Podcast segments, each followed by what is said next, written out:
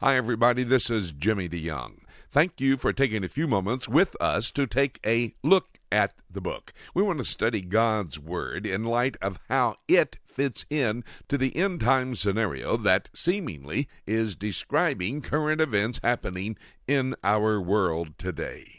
I have a five hour audio series on CDs that will help you understand the origins of everything that is in existence today.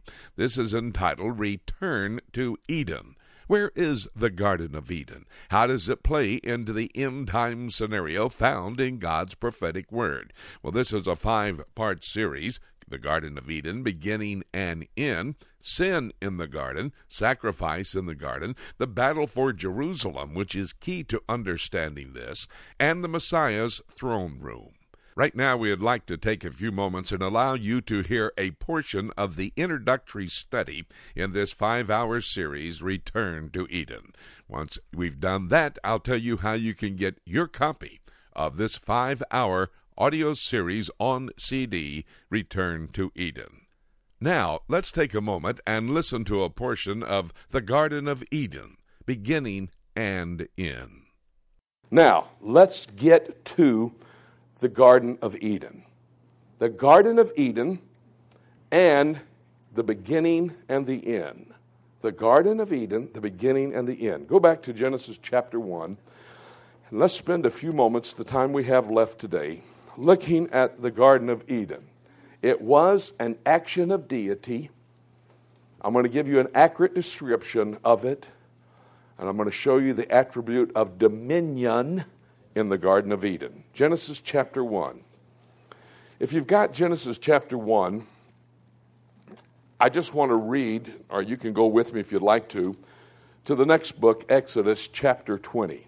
Exodus chapter 20, you might recall, is the giving of the Ten Commandments.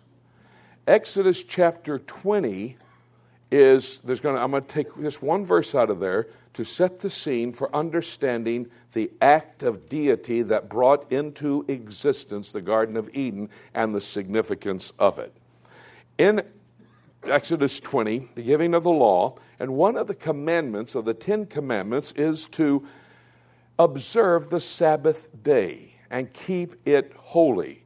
He starts here in verse 8. Remember the Sabbath day to keep it holy. Six days shall thou labor and do all thy work, but the seventh day is the Shabbat, or the Sabbath of the Lord thy God. In it thou shalt not do any work, thou sh- nor thy son, nor thy daughter, nor thy manservant, nor thy maidservant, nor thy cattle, nor thy stranger that is within thy gates. Verse 11, you ought to underline this. For in six days the Lord made heaven and earth, the sea, and all that in them is, and he rested the seventh day. Wherefore the Lord blessed the Sabbath day and hallowed it. And so he sets up in the Ten Commandments. You want to know why the Ten Commandments are not posted in public? It's not because thou shalt not kill, thou shalt not commit adultery, thou shalt not lie, thou shalt not covet thy neighbor's property or his wife. That's not the reason the Ten Commandments is not up. Those are all good. There's only one reason the Ten Commandments are not posted in public places. It's because they claim that God created the heavens and the earth and all that in them is in six days. That's why they're not up and the public, the government doesn't want to deal with that issue. Because if they put them up in a public school and then they're teaching the absolute law of evolution, there's a contradiction and they don't know how to deal with it. That's why they don't put the Ten Commandments up. Notice he says, in six days. And by the way, I'm going to show you the procedure of creation. It's in six days. Six days. I'm going to show you it's six 24 hour days. That's important. Six days, it's not eons of time. You know what evolution has to have? Time and chance.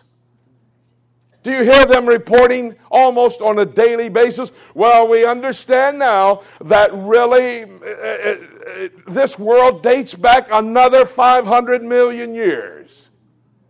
Because they need the time and chance for evolution to be what it's supposed to be, to bring into existence humankind.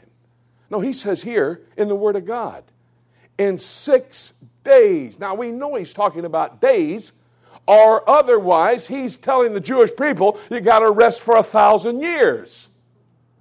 You work 7, 6,000 years and you rest for a thousand. Now that's stupid.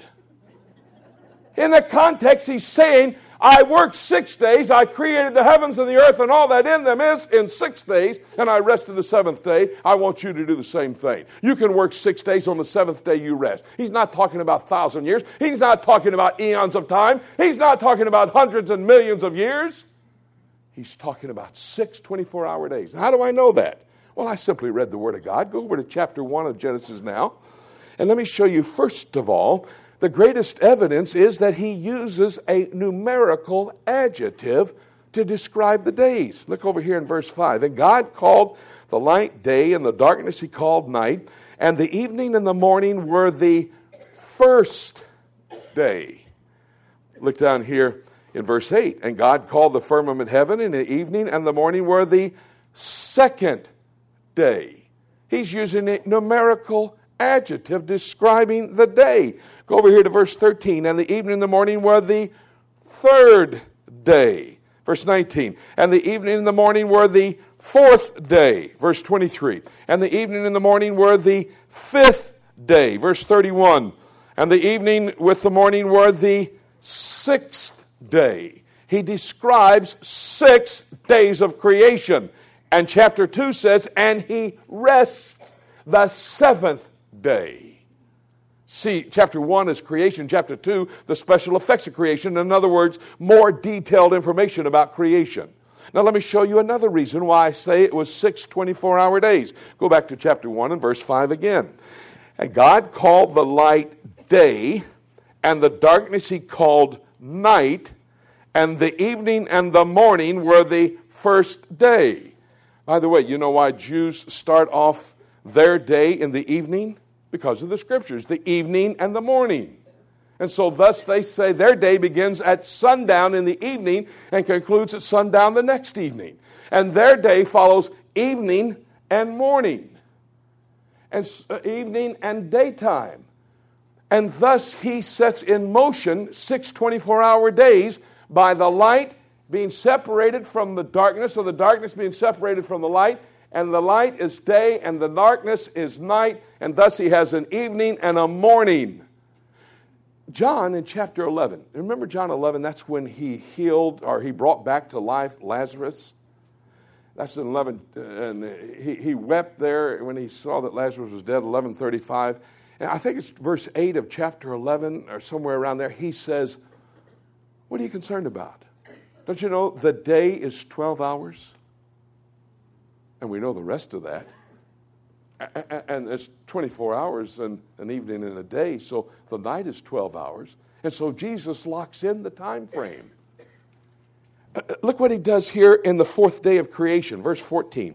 And God said, Let there be lights in the firmament of the heaven to divide the day from night, and let them be for signs for signs every day and night, every night and day, a sign to us that God created the heavens and the earth. His procedure was to use 24 hour days, six of them, and create all things within those six days. Every single thing. What was his priority? Look at verse 26 of chapter 1. He did have a priority in his creation. Oh, he followed a systematic approach to bringing everything into existence but he had a priority. What was his priority? Verse 26. And God said, Let us make man in our image. Now, in the fifth day, he created the fish and the fowl of the air. In the sixth day, he's going to create all creeping things upon the earth, all cattle. Everything that fits into those categories, he creates.